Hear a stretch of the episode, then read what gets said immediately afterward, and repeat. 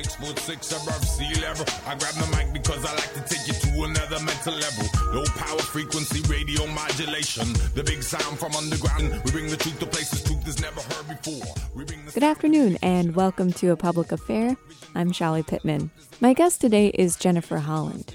She's an associate professor of United States history at the University of Oklahoma, where she specializes in the history of gender, sexuality, and race in the nineteen hundreds. She received her master's degree from Utah State University and her P H D right here from U W Madison. We're talking today about her book, Tiny You, which traces the history of the anti-abortion movement. Doctor Holland and I spoke in late July, about a month after the United States Supreme Court overturned Roe v. Wade in their Dobbs decision. Because this show is pre-recorded, we're not able to take your calls live on the air, but you can still leave us a message by calling the station at six oh eight, two five six, two thousand one and pressing extension nine, or by reaching out to A Public Affair on Twitter and Facebook. So here's that conversation with Professor Jennifer Holland. We started off talking about the title of the book itself, Tiny You. So I thought we might start with the title of the book, Tiny You. That phrase makes its appearance in a section detailing how children were recruited and used in the pro-life movement. Tell us where you discovered that phrase. Yeah. It was um, it was in that pamphlet, in in it was made a pamphlet made for young children. It was one of many pieces of sort of political ephemera that the movement was really gearing towards children, especially in the eighties, nineties, and on. And it was so arresting to me, that pamphlet, because on, at the beginning it seems just like any other kind of discussion of reproduction. You know, they said, how do you get born? How you know. You have an egg and a sperm and they come together. And then the pamphlet went on and said, at that point, everything that was you was already there. And they said, you know, this, this entity was a tiny you. And they go on to discuss abortion and they say, you know, abortion is parents get scared and, and they decide to kill their child in the womb. Very explicit language, right? They move from this like basic discussion of conception to this very, I would not say graphic, but ex- but pretty straightforward and, and politicized notion of abortion. And to me, this pamphlet really captured something really essential to the movement, which was this invitation to so many different constituencies of Americans to connect themselves to the fetus, right? To invite young children to think of themselves as a fetus or a former fetus, but also this invitation to imagine a genocide happening.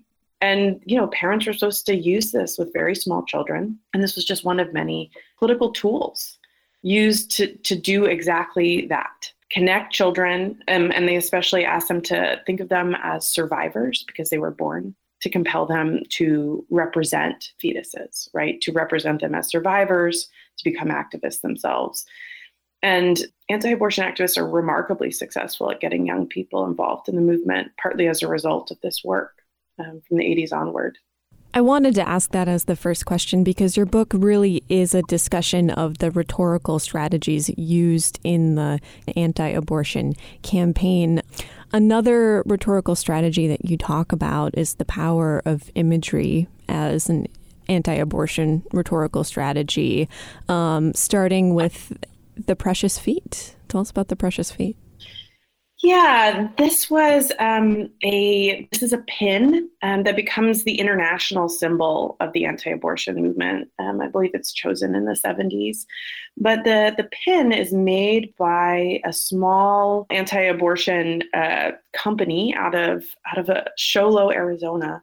But and they manufacture all kinds of this ephemera, and it's based on a photo Um, that had been circulating since the early seventies of, I think, a doctor is holding um, the feet of a fetus supposedly aborted at like ten weeks old. And then this manufacturer created these little pins of the feet, and that you're supposed to, she imagined that that people would wear them on their lapels wherever they go as a reminder of their views, but also as an invitation to talk to others. And of course, people do. I mean, the, the tiny feet are, you know, put into so many different people's hands. You know, legislators are wearing them, you know, as this constant reminder alongside just everyday Americans. And so it's this imagery, Um, which is the movement generates, one of so many, but also, and this is central to the book, is that it's not imagery alone, that the, the movement's very purposeful at moving that into the intimate spaces of people's lives. So a pin, you know, like a person, a committed activist could wear that everywhere, could invite conversations everywhere, could ask people to think about abortion and abortion politics everywhere. And these are the sort of the key ways I think the movement's successful at, at the imagery, at getting people to sort of imagine fetuses as as people with bodies, right, like little feet, and also that that could confront Americans at any place in their lives and in really intimate spaces of their lives. Well, I want to pick up on something you just said as imagining fetuses as people, tiny people. Talk more about those rhetorical strategies and the use of language. Yeah, so the anti-abortion movement, the thing it needs to do from the very beginning is to try to show what they believe to be true, which is that fetuses are babies and they should be, and, and abortion is murder, but they need to get people to see, imagine this kind of equalness, right, between born babies and and sort of unborn fetuses. And, and they do say that the only reason people don't take that for granted, that they don't already know that, is because this whole host of like these institutions, like the media and doctors and university professors, have been pulling the wool over the eyes of like your everyday American. And one way they do that is by rewriting language, right? One of the activists I interviewed, you know, very explicitly was like Alan Guttmacher, the famous uh, abortion rights activist. He had this nefarious idea, right? And he said, if we just call them fetuses instead of babies, we can murder them, right? They really imagined very explicit behind the scenes pulling of the strings by elites. So the thing they try to do from the very beginning in various ways is to get people to see into the womb, right? Into the body of the woman while sort of erasing the body at the same time of a pregnant person, and just see a fetus and try to get them to then imagine that it is a baby instead of a fetus, according to them. Um, and so this is this central rhetorical strategy, but really importantly, um, and I think people forget this because this is a movement of religious people, is that they, they do that primarily through imagery, arguments about genocide and civil rights, but also about biology, like that, that sort of looking at the body rather than thinking about the soul is really this essential strategy the movement makes pretty early on. They say, we're going to talk about chromosomes and heartbeats, and we're going to look at toes and fingers, and that this is the core way that we make that argument. Thinking about biology, one of the really interesting parts in the, the early history um, of this book, you look at a nineteen sixties, I believe, abortion reform bill in Colorado that was sort of crucial in forming actually Colorado's first right to life movement, uh, which we now have all over. Um, and there was a Catholic doctor who used uh, props that would stay with us for a long time, including, you know, on the very campus of U W Madison, if you're a student and you walk by, sometimes there are anti-abortion advocates and they have very graphic imagery of a fetus. So tell us about Doctor Stewart and uh, and his preserved fetuses. Yeah, so this was, um, Colorado was one of many states that was considering an abortion reform bill. And this, of course, predates Roe versus Wade.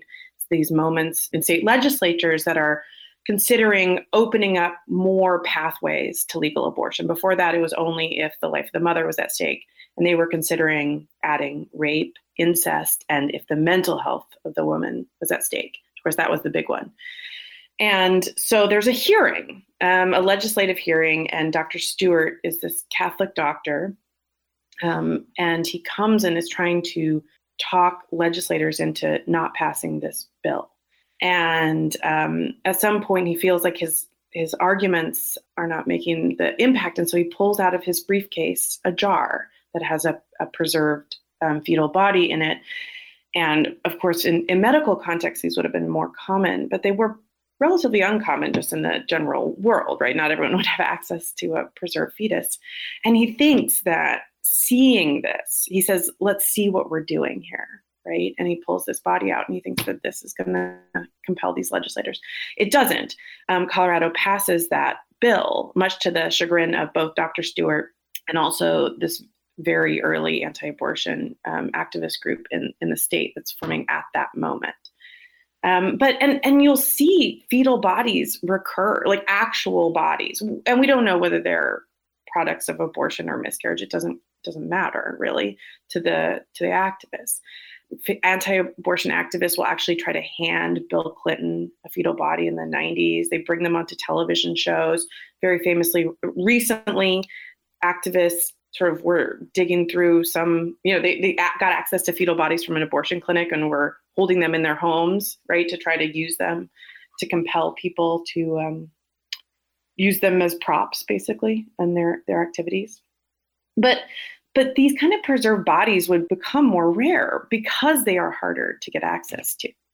Um, so the, the idea of displaying them would remain so central. But Doctor Stewart had access to bodies that most people didn't. So very quickly, they take up pictures. And and there's these two Catholic activists who would make a very important book called Handbook for Abortion. And they would have some of the most famous images that you would still see on campuses today. Like some of those images from a book in the early seventies are still the ones on billboards, on campuses across the country.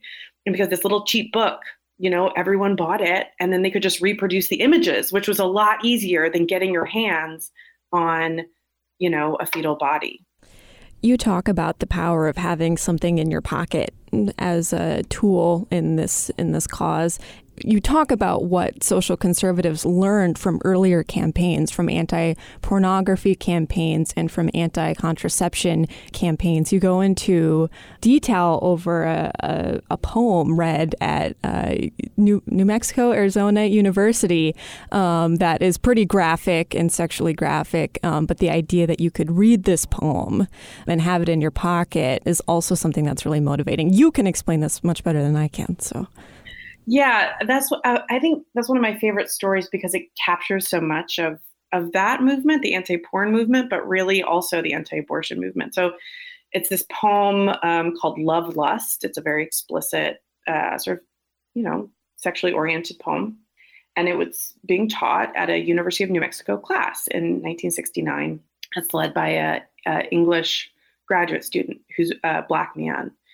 And he, you know, he had prepared the class for reading this poem, done all that work.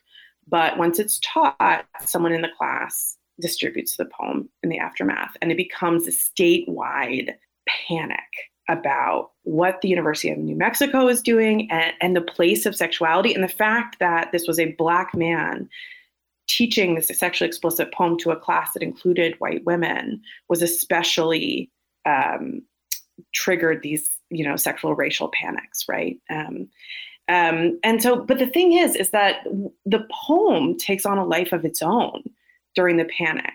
That, um, you know, New Mexico still had obscenity laws. And so there's some people are like, well, actually the poem violates those. But then all these outraged New Mexicans are demanding access to the poem. And they say it's to see what's going on in the university. But then there's all these, um, you know, sort of legislators and media who are like, do we want to give the poem to the people? Because we're trying to like, you know, so they become these gatekeepers about whether people should have access to it. Um, and so then like newspaper rooms start letting people come in to read it, but then of course reporting on it. And they especially report on the women who come in to view it because there's this weird undercurrent of pleasure, right, of watching these white women view this poem. This, and so th- this twin, these twin um, feelings of like outrage and disgust, but this undercurrent of like titillation of this um, this pull of having it, something that's explicit or galvanizing, and being able to have it at any at any point. And one reporter says that it makes Love Lust the most read piece of poetry in all of New Mexico's history, which is speaks to something really profound about what these social conservatives are doing, but really the function of this kind of illicit work, right? Um, and the movement, the anti-abortion movement picks up on that, right? I think all of these, like, that having a photo is one thing, but eventually people have, as you say, pins, fetus dolls to carry around that can sort of be this, these pieces of ephemera that that tell you who you are, motivate outrage, but also can bring that that sort of outrage, this concern about sexuality into one's everyday life in a way that social conservatives, I think, wouldn't acknowledge, right? That this is this power of having sexuality and outrage together just in your pocket at any given moment. So tell us about more of these early rhetorical strategies used by anti-abortion activists. Yeah, so the movement um, pretty early on, you know, they're sort of working this out in the anti-contraception arguments in the sixties, but by the time you get to legal abortion, the early seventies, these white religious people, conservatives, are realizing that they can't quite rail against permissive women anymore. And they're really focusing on fetuses, but also that they're really drawing on arguments about biology, as I said, but also making comparisons to the Black civil rights movement and saying very explicitly that they are the inheritor of Martin Luther King's civil rights movement, um, that this is a campaign for civil rights. They're comparing um, Roe versus Wade to Dred Scott. They say that both decisions sort of dehumanized, right? And that um, they they say that the United States is on a slippery slope, right? That towards further dehumanizations and genocides. And so they they draw on civil rights rhetoric and also human rights because they very explicitly connect abortion to the Holocaust. And it's really important the way they use it, these arguments, is that they never are just comparing. They also are building hierarchies, that they're not, it's not just akin to these other problems. It is worse than. Um, and they make these arguments in a couple not subtle ways. They say, well, you know, unlike issues of slavery and Jim Crow and the Holocaust, unborn babies in their language are fully innocent, right? That being born, no one can, you know, they think everyone has some kind of personal responsibility and then thus is culpable in some way for what happens to them. But so, you know, fetuses are innocent in a way that no one else can, but also they enumerate. And so it's really important for them to say, this many abortions are happening. Therefore, Black women are worse off now than during slavery because this number of supposedly Black children are dying. This number of abortions are happening. That's worse than six million Jews, right? They're they're very explicitly enumerating to say this is the worst human rights and civil rights catastrophe ever. And so they're very much building these um, these hierarchies to, they're, they're co-opting this language and also trying to make this the worst. And they never really work on other human rights and civil rights issues. These are not white people who are also working on Black rights um, in other forums. They really are are co-opting it. They're in a all, almost all white movement, but very clearly using this language. And they're very clear at certain moments in their own publications about, about why this is. I'm not saying they're not sincere believing it, but they say, at least, you know, I had this one anti-abortion newsletter um, that says, you know, if we talk this way, it works to hide the other people who could potentially claim rights to abortion, right? That if we claim the rights narrative, that it can sort of work against women who are who could claim that abortions are right. And this is this is incredibly important, I think, especially for why this movement's so successful, because they really grasp a hold, I think, of two of the major historical trends in American politics in the late twentieth and twenty-first century. They capture rights discourse in a certain way for certain white people. So you have young white people who think they are a part of a social justice campaign. They can imagine themselves as paralleling civil rights and now Black Lives Matter, right? You have groups calling themselves abolitionists, very much thinking of themselves as a part of America's progress, progressive history, giving more rights to more people. But at the same time, they also are at the center of the growing power of white religious conservatives in American politics. And their increasing um, capture of that space and moving their politics more and more into the center that really is at its heart about stabilizing or reverting back to social hierarchies that had been undermined as a part of these various um, these various movements for, for civil rights, for women's rights, um, for social justice.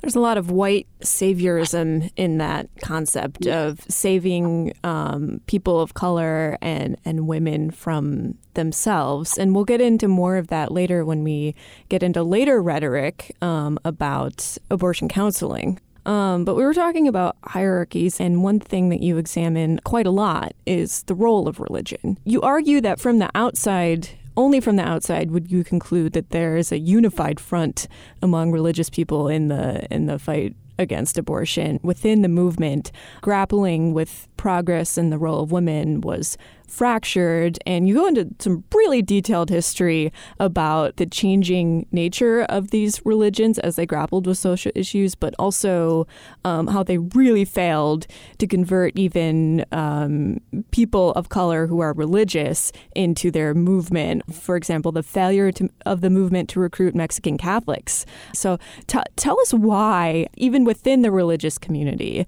there was a real failure to recruit folks of color against abortion. Yeah. Well, and I think on the one hand, that it's an incredibly successful religious coalition that is built, right? It's not sort of just immediately formed in nineteen seventy-three. Um, and so that is very successful. And in some ways it's successful. It's a largely Catholic movement that by the late seventies has brought in huge numbers of white evangelicals. Evangelicals were not initially a part of the anti-abortion coalition in, in, in large numbers. And Mormons too join in smaller numbers, white Mormons. And so this is this incredibly successful religious coalition that has these internal tensions between them because they all think they have a monopoly on religious truth.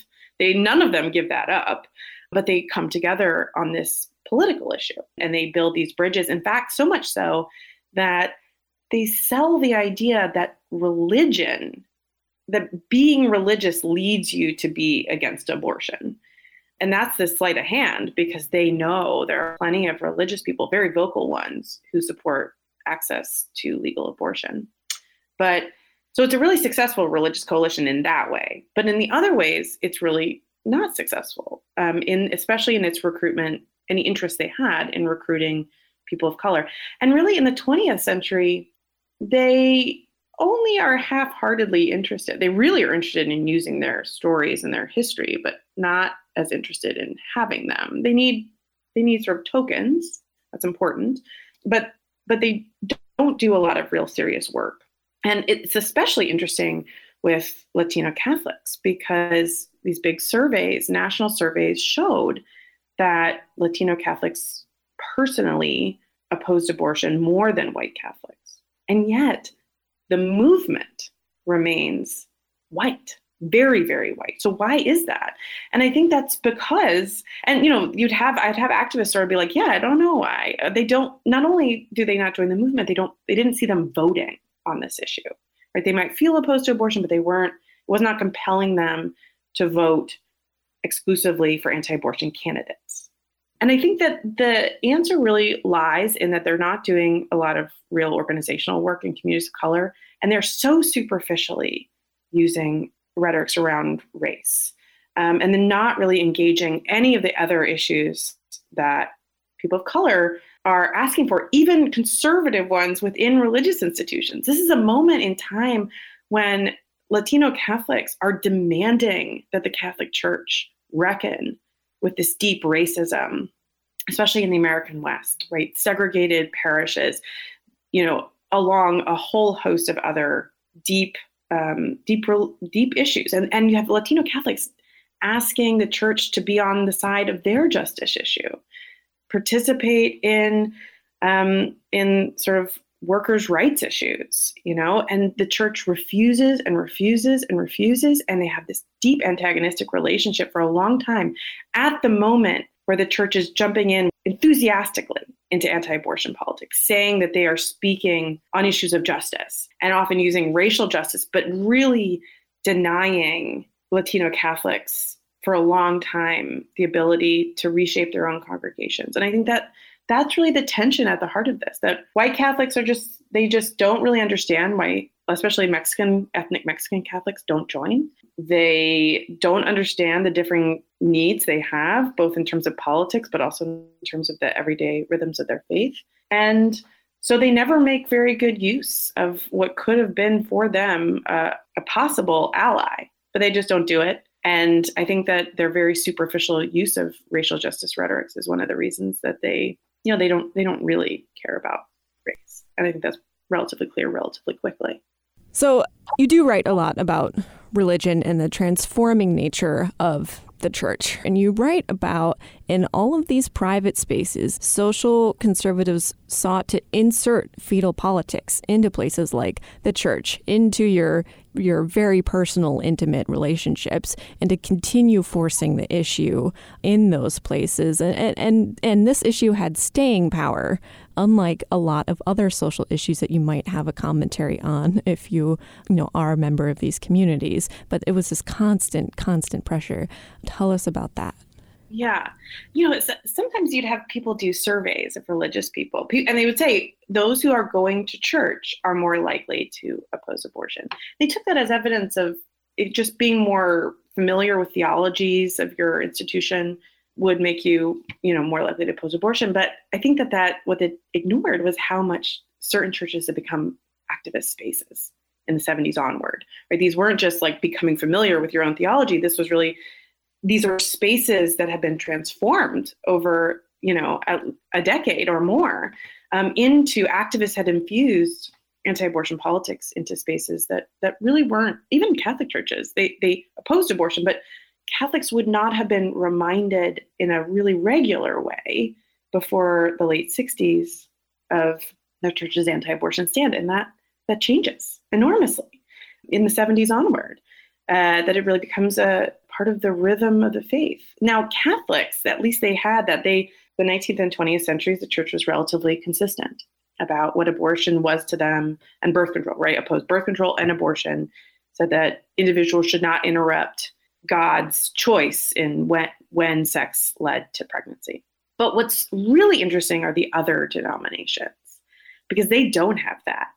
Um, that the movement in some ways sells them more and more on Catholic beliefs about conception and the soul. And that evangelicals in the late sixties, you have the one famous conference where theologians, intellectuals, evangelicals, they all get, they get together and they're really trying to work through issues of reproduction and sexuality. And they say, not clear. They said, we interpret the Bible literally, and it's unclear what the Bible says about abortion. That's what they come to in the sixties. And the Southern Baptist Convention reaffirms that in nineteen seventy-four, nineteen seventy-six, after Roe. That's so foreign to us now, right? That this major evangelical denomination would say the Bible's not clear. And Mormons technically believe that the soul inhabits the body at birth, um, which would suggest that abortion is not murder. And, and yet, all these people slowly sort of get on board with this movement and really Catholic ideas about, about abortion and about life. Um, and I think that is because of not just language used, but the way that these activists bring those arguments and those images and those ephemera into religious spaces. Now, there always were some evangelical anti-abortion activists, and they were crucial for bringing that those Catholic tools into evangelical spaces. And they built their own tools too. Um, and they they bring these um, anti-abortion movies and things to evangelical spaces that are being remade in the seventies. Evangelicals are moving more and more conservative in a whole host of ways. And by the late seventies, this kind of intimate work is like taking root in a way that it just wasn't in the early seventies and mid seventies. Um, and you have even white evangelicals in particular, because of this work and the way that it just explodes. I mean, the way that abortion, anti-abortion politics becomes essential to be a part of almost every evangelical space in the eighties, nineties, and onward, that evangelical writers find in the Bible, they find those explanations that people a decade earlier couldn't find, saying that abortion is clearly a crime. And and then they say, okay, well, we're going to have an evangelical rock concert, one of these many many kind of evangelical social spaces, well, you know, in order to perform, you have to be against abortion, and and, and maybe to show that you have, you know, uh, anti-abortion song. And every evangelical um, book or magazine has to have this display of commitment opposing abortion. So it actually becomes central to who white evangelicals think they are. Um, as evangelicals, as Christians, as opposed to sec- secular people, as opposed to American society, it becomes definitional to what it means to them to be who they are and be an evangelical. And that is a product of this movement, that they did this. This was not built in already. So you you write about the changing nature and the resiliency of crisis pregnancy centers. Um, and crisis pregnancy centers, of course, I think our listeners are familiar with. They outnumber actual abortion providers now. But for decades, they they were resilient and kind of low budget affairs. And there are rhetorical strategies here as well in not, let's say, hitting people over the head with the fact that they aren't going to offer abortion as an alternative, and they're not going to help you get an abortion. Tell us about the growth of crisis pregnancy centers and what they were originally set up to do, and maybe what they now, and the, the struggles they encountered along the way. So the crisis pregnancy centers are in many ways the brainchild of this Canadian woman. Um, and she starts the first one in Toronto, but they quickly take off. The first one's Birthright. And and really the model of Birthright becomes the model of basically every crisis pregnancy center afterwards, which is sort of using this like vague language. Are you pregnant? Do you need help? And then getting people to call a number usually, or come to some kind of center. And that language had been used about in order to have been used by people who were looking for abortion already. Um, and so this used very much that language. And, and then once they got them in there, once they got people to come to the center, they would give them a free pregnancy test. That was often the hook. We'll give you a test. We'll see what whether you're pregnant or not. And then they would try to sell them on the idea that abortion was murder. And of course, everyone coming, um, especially in the early years, thought they were coming to an abortion provider or someone who would connect them to an abortion provider. And so deception was built into what these were. Um, from the very beginning. And I talked to activists who started these, you know, in places like Tucson, Arizona, and they said they, you know, they really were drawing on Birthright. And they said every single person who called me was looking for an abortion. Like they knew that this was how they were, they were trying to get people who were going to find an abortion and kind of get them to the, change their minds. That was the whole idea of crisis pregnancy centers. And in many ways it, it continued. Uh, what they would do is they would, these were all women spaces. These were this special place for white women to try to convince these other people who often were poor women, women of color, young women, because these were the people who might not have access to other kinds of healthcare spaces, um, who might need that free pregnancy test. And they'd get them to come in and then try to convince them. And they'd use models. They sort of talk to them about what it meant to be a woman, um, and how like acknowledging that a pregnancy was really a baby was like central to what it meant, and how they had been like, they knew that. And, and, and this model shows that, and therefore you should reconsider. And early on, they sort of realized, especially because they know who they're talking to, that a little bit of money or, or a little bit of financial support is useful. And so they have these um, closets that are, you know, full, like that they get religious communities to sort of donate like clothes and bassinets and things like that. And then if you you say, oh, well, if the person said, I, I can't afford a, a child or another child, they say, well, oh, well, we got this stuff to help you out, you know? So that was the sort of limits of, and they might help talk to a, a parent um, if they had a young person. Um, but that was the kind of limit of it. And what they realize by in the eighties is like, they're, they're worried that they're not being very successful, that you have some people who catch on. And um, maybe they just know that they can't afford a pregnancy test, and so they come just for the pregnancy test, uh, knowing what the center is about. Other people who are not considering abortion say they are, so they can get access to the closet. Um, and so and there's this real reckoning for the movement, for the crisis pregnancy center activists. They're like, this is all built on deception on their end, and they're so worried that these people, these pregnant people, are taking advantage of them. Um, and so they, the centers were really remade in, in many important ways in the eighties and nineties. And one of them is that they, they remake the donations closet. They say, well, you can't just get access to it. You have to earn what they call mommy dollars or something akin to that. And then what you earn it is you take classes with the Crisis Pregnancy Center. And some of it is sort of basic fetal development or prenatal care or whatever. But a lot of it is uh, classes on sort of socially conservative views about life and gender and all sorts of things. And you have to take these classes in order to get your mommy dollars, and then you use those in what they now rename the baby boutique. So they're really hoping to like transform people, right? Change their minds about abortion, but also transform their worldviews. Um, and the other really important way the centers change is they become this institutional node for disseminating this, these ideas about women being traumatized by abortion. Um, which is like the central argument the movement comes up with in the eighties, and, and is really useful to them for the next, you know, until now. And they argue that abortion causes a trauma um, that is like P T S D. And you have, you know, anti-abortion psychologists who come up with this idea. And the American Medical Association and the American Psychiatric Association keep saying abortion does not, is not a commonly trauma-inducing event. They do study after study and say this, they call, the activists call it post-abortion syndrome. They say post-abortion syndrome doesn't exist, doesn't exist, doesn't exist. We do all these studies, doesn't exist. But the movement doesn't care, right? They continue to sell this.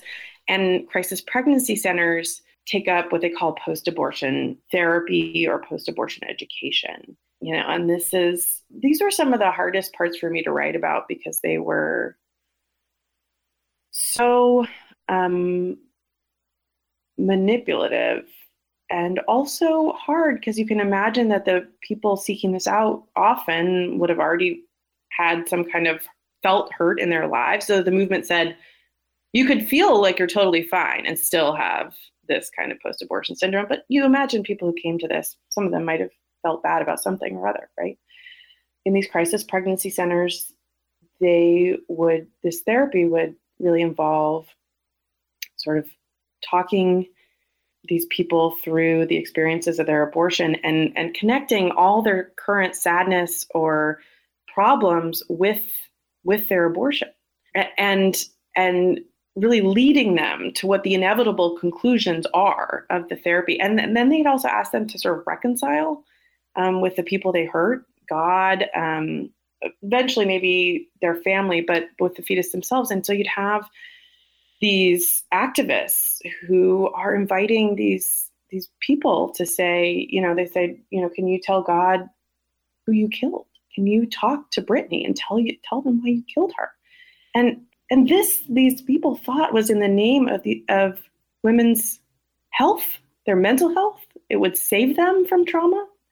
And I think they sincerely believed it, but they thought that by acknowledging abortion as murder, Um, and sometimes accepting Jesus Christ, right? That was another part, potentially, that that would lead to emotional well-being. They thought that very sincerely.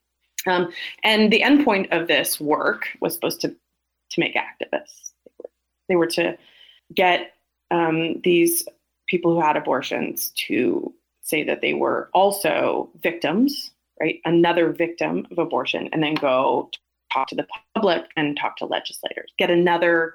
If the fetus couldn't do the work, right, of speaking about abortion, you could have others. And and these women who claim to be what they call post-abortive women um, or the other victims of abortion would be some of the most important people that the movement would cultivate to do that work.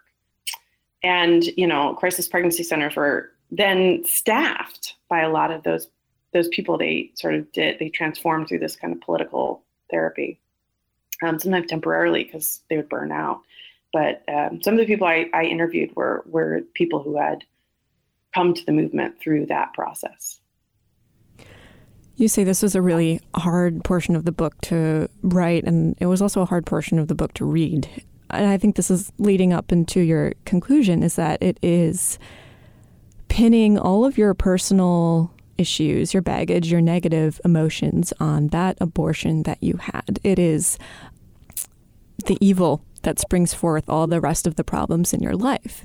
And that is a powerful argument to make. Um, and that kind of brings us to the conclusion of your book, where th- there's that on an individual level. Um, but as a society, social conservatives have made abortion the key issue. And by doing so, had it be the root cause of all our other forms of violence and aff- afflictions that we face as a country. Um, can I read a little bit of your conclusion? Because I thought it was really powerful. Mm-hmm. Please. You write, nominating pro-life Supreme Court justices became the political goal that superseded all others and kept Americans from truly addressing the many forms of violence afflicting the nation. If abortion was the origin of gun violence in America, there was re- no real need for gun reform. If abortion was at the root of racism, there was no real reason to oppose the gutting of civil rights measures. If abortion was the source of women's oppression, then abortion restrictions were the only measures that could help. That really stayed with me. It's quite a conclusion to come to. So now we're in a moment that um, generations now have not had to grapple with, right? Access to reproductive rights was a given for my my mother, right? Um, for her life. Um, we're also at a time where the top issue of social conservatives is more or less achieved. There's still more to do, but the the big... The big issue is completed. Um, other issues once settled, like contraception and gay marriage, could also be on the chopping block. Um, so I wanted to ask you two questions, and they're similar. What now for social liberals, for people, you know, in the wake of Dobbs? What now for social liberals, and what now for social conservatives, now that their top issues yeah. completed? Yeah, well, for social liberals, I think that they are facing what will be uh, decades of political work that's needed around these issues. That sending this back to the states, as Dobbs does, means that abortion rights will hang, especially in a state like Wisconsin, in every election. And and also every time um, you know Congress changes, the presidency changes. These things could lead to either full, more full banning in your own state, and of course, it could lead to ending abortion across the country. And so this Dobbs, the decision suggests that what we've had has been so unmanageable, the Roe standard, and then the way that Casey adjusted it, that was so unmanageable. But what we're going to see um, is that the ruling of Dobbs is going to mean that abortion engulfs every election, and that liberals are going to have to be doing that work um, on a local and state level that they've had to not do as much, and have to do really grassroots work that they haven't had to do, partly because Roe stood, that they're going to have to go back to the moment of the late sixties and seventies where, where people were, were having to find get people, pregnant people, to abortion providers, right? Maybe breaking the law to do so. Who stands up to confront the law? Um, and who has the moral authority to do so? And what success does that have? How does that translate into elections? These things have largely not had to be the concern of those committed to reproductive rights, because Roe, as eroded as it had become, still stood, and it does, it does no longer. So this is going to engulf people for a long time. Um, uh, for social conservatives, this is a huge victory that, as you say, is not the end, but also it signals a moment where conservatives have an incredible amount of state power um, and, and institutional power in the Supreme Court, and that opens up so many options. That, you know, I live in the state of Oklahoma. Oklahoma has banned abortion entirely, um, but that's not enough, right? You have to actually stop people from crossing state lines. You have to stop people from getting the abortion pill flown in. So passing a law like this, actually, it's awful, but the state will actually have to enforce it. Um, and that means that the state is going to be in, have to be in people's lives, have to be surveilling them in a way that is now possible in the twenty-first century, um, in a way that it, it really wasn't in, in the late sixties. So they're going to have to do that. So not just passing the laws, but actually figuring out how to implement them, and, and who's going to go to jail. is the thing that they're going to also have to reckon with. The movement's promised, as a result of all this like women's rights rhetoric they've used, that that abortion seekers are not going to be prosecuted. But I don't think that makes much sense. And you can already see it falling out of state laws, um, that sometimes the state will only have the, the abortion seeker to prosecute. So what does it mean for, uh, what does it mean to be prosecuted? Are they going to be prosecuted for murder? Um, and so you're going to see a whole host of people, not just abortion providers, though them always number one, to be enmeshed in legal systems and, and get themselves into, um, in, they're going to be jailed. And so that's one thing. The other thing is that they are going to move on on national levels to ban abortion across the United States, either through the Supreme Court or through Congress.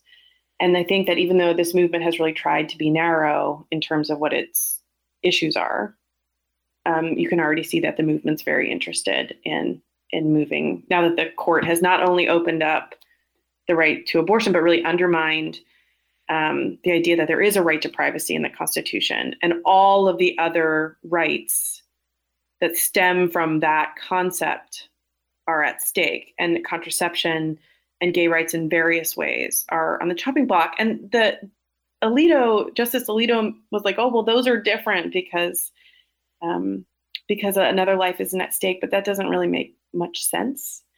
And the fact of the matter is he argued, the court argued, that there were not enough su- substantial, um, a substantial origin of abortion rights in the American past. But in fact, there was one hundred years of legal abortion in the United States. You know what there wasn't one hundred years of precedent on is gay rights. Um, there is not a substantial past of states recognizing rights to um, have the sex you want in the privacy of your own home, of course, gay marriage. And so, and so these are all, these are all open now.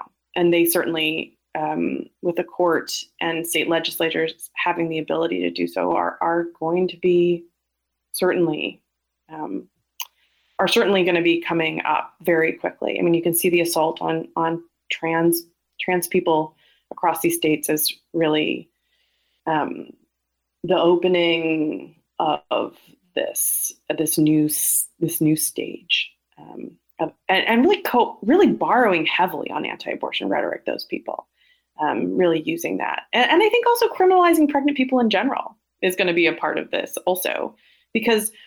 And states have already done this, right? Um, that you can be prosecuted for anything that endangers your fetus. Well, how many things does a person do that could potentially endanger a fetus? Um, I mean, there's infinite things. Riding in a car is very dangerous. I don't think they're going to do that, but but they've already, um, states like Alabama already are are criminalizing women who, you know, take an antidepressant, right? Um, people have gone to jail in Alabama already for that. Um, and and that is all in the explicitly in the name of, of preserving fetal life. And I think that's because this is a movement that broadly is really angry about the ways that especially gender and sexuality have changed in the last fifty years, the ways in which it's become openly changed, not just privately changed, but openly changed, and also issues of race. And they're deeply invested in trying to change those back, but really not just back, that this is a new vision too. Um, this is a new, more rigid, more politicized, socially conservative vision that, that the movement is really going to try to impose, not just on red states, but across the country. We've been in conversation with Jennifer Holland. She's Associate Professor of United States History at the University of Oklahoma, where she specializes in the history of gender, sexuality, and race in the nineteen hundreds. She received her master's degree from Utah State University and her P H D right here from U W Madison. We've been talking about her book, Tiny You: A Western History of the Anti-Abortion Movement. You've been listening to A Public Affair right here on W O R T eighty-nine point nine F M Madison. I've been your host, Chali Pittman. Coming up next is Letters and Politics. Thanks so much for listening. Have a good afternoon. We bring the sound communication of our tribal war. Dark vision fly by helicopters in the night. Attempt triangulation of our station in the fight. Straight from the base, deep down, low precision. High crime treason, we broadcast in sedition. Like the Wall Street morning afternoon edition. Commandeering airwaves from unknown positions. Live and direct, becoming never pre-recorded. With information that would never be reported. Disregard the mainstream, media distorted. We come and listen to support. Live and direct, we come and never pre-recorded. With information that would never be reported. Disregard the mainstream, media distorted. We come and listen and support it. Ha ha.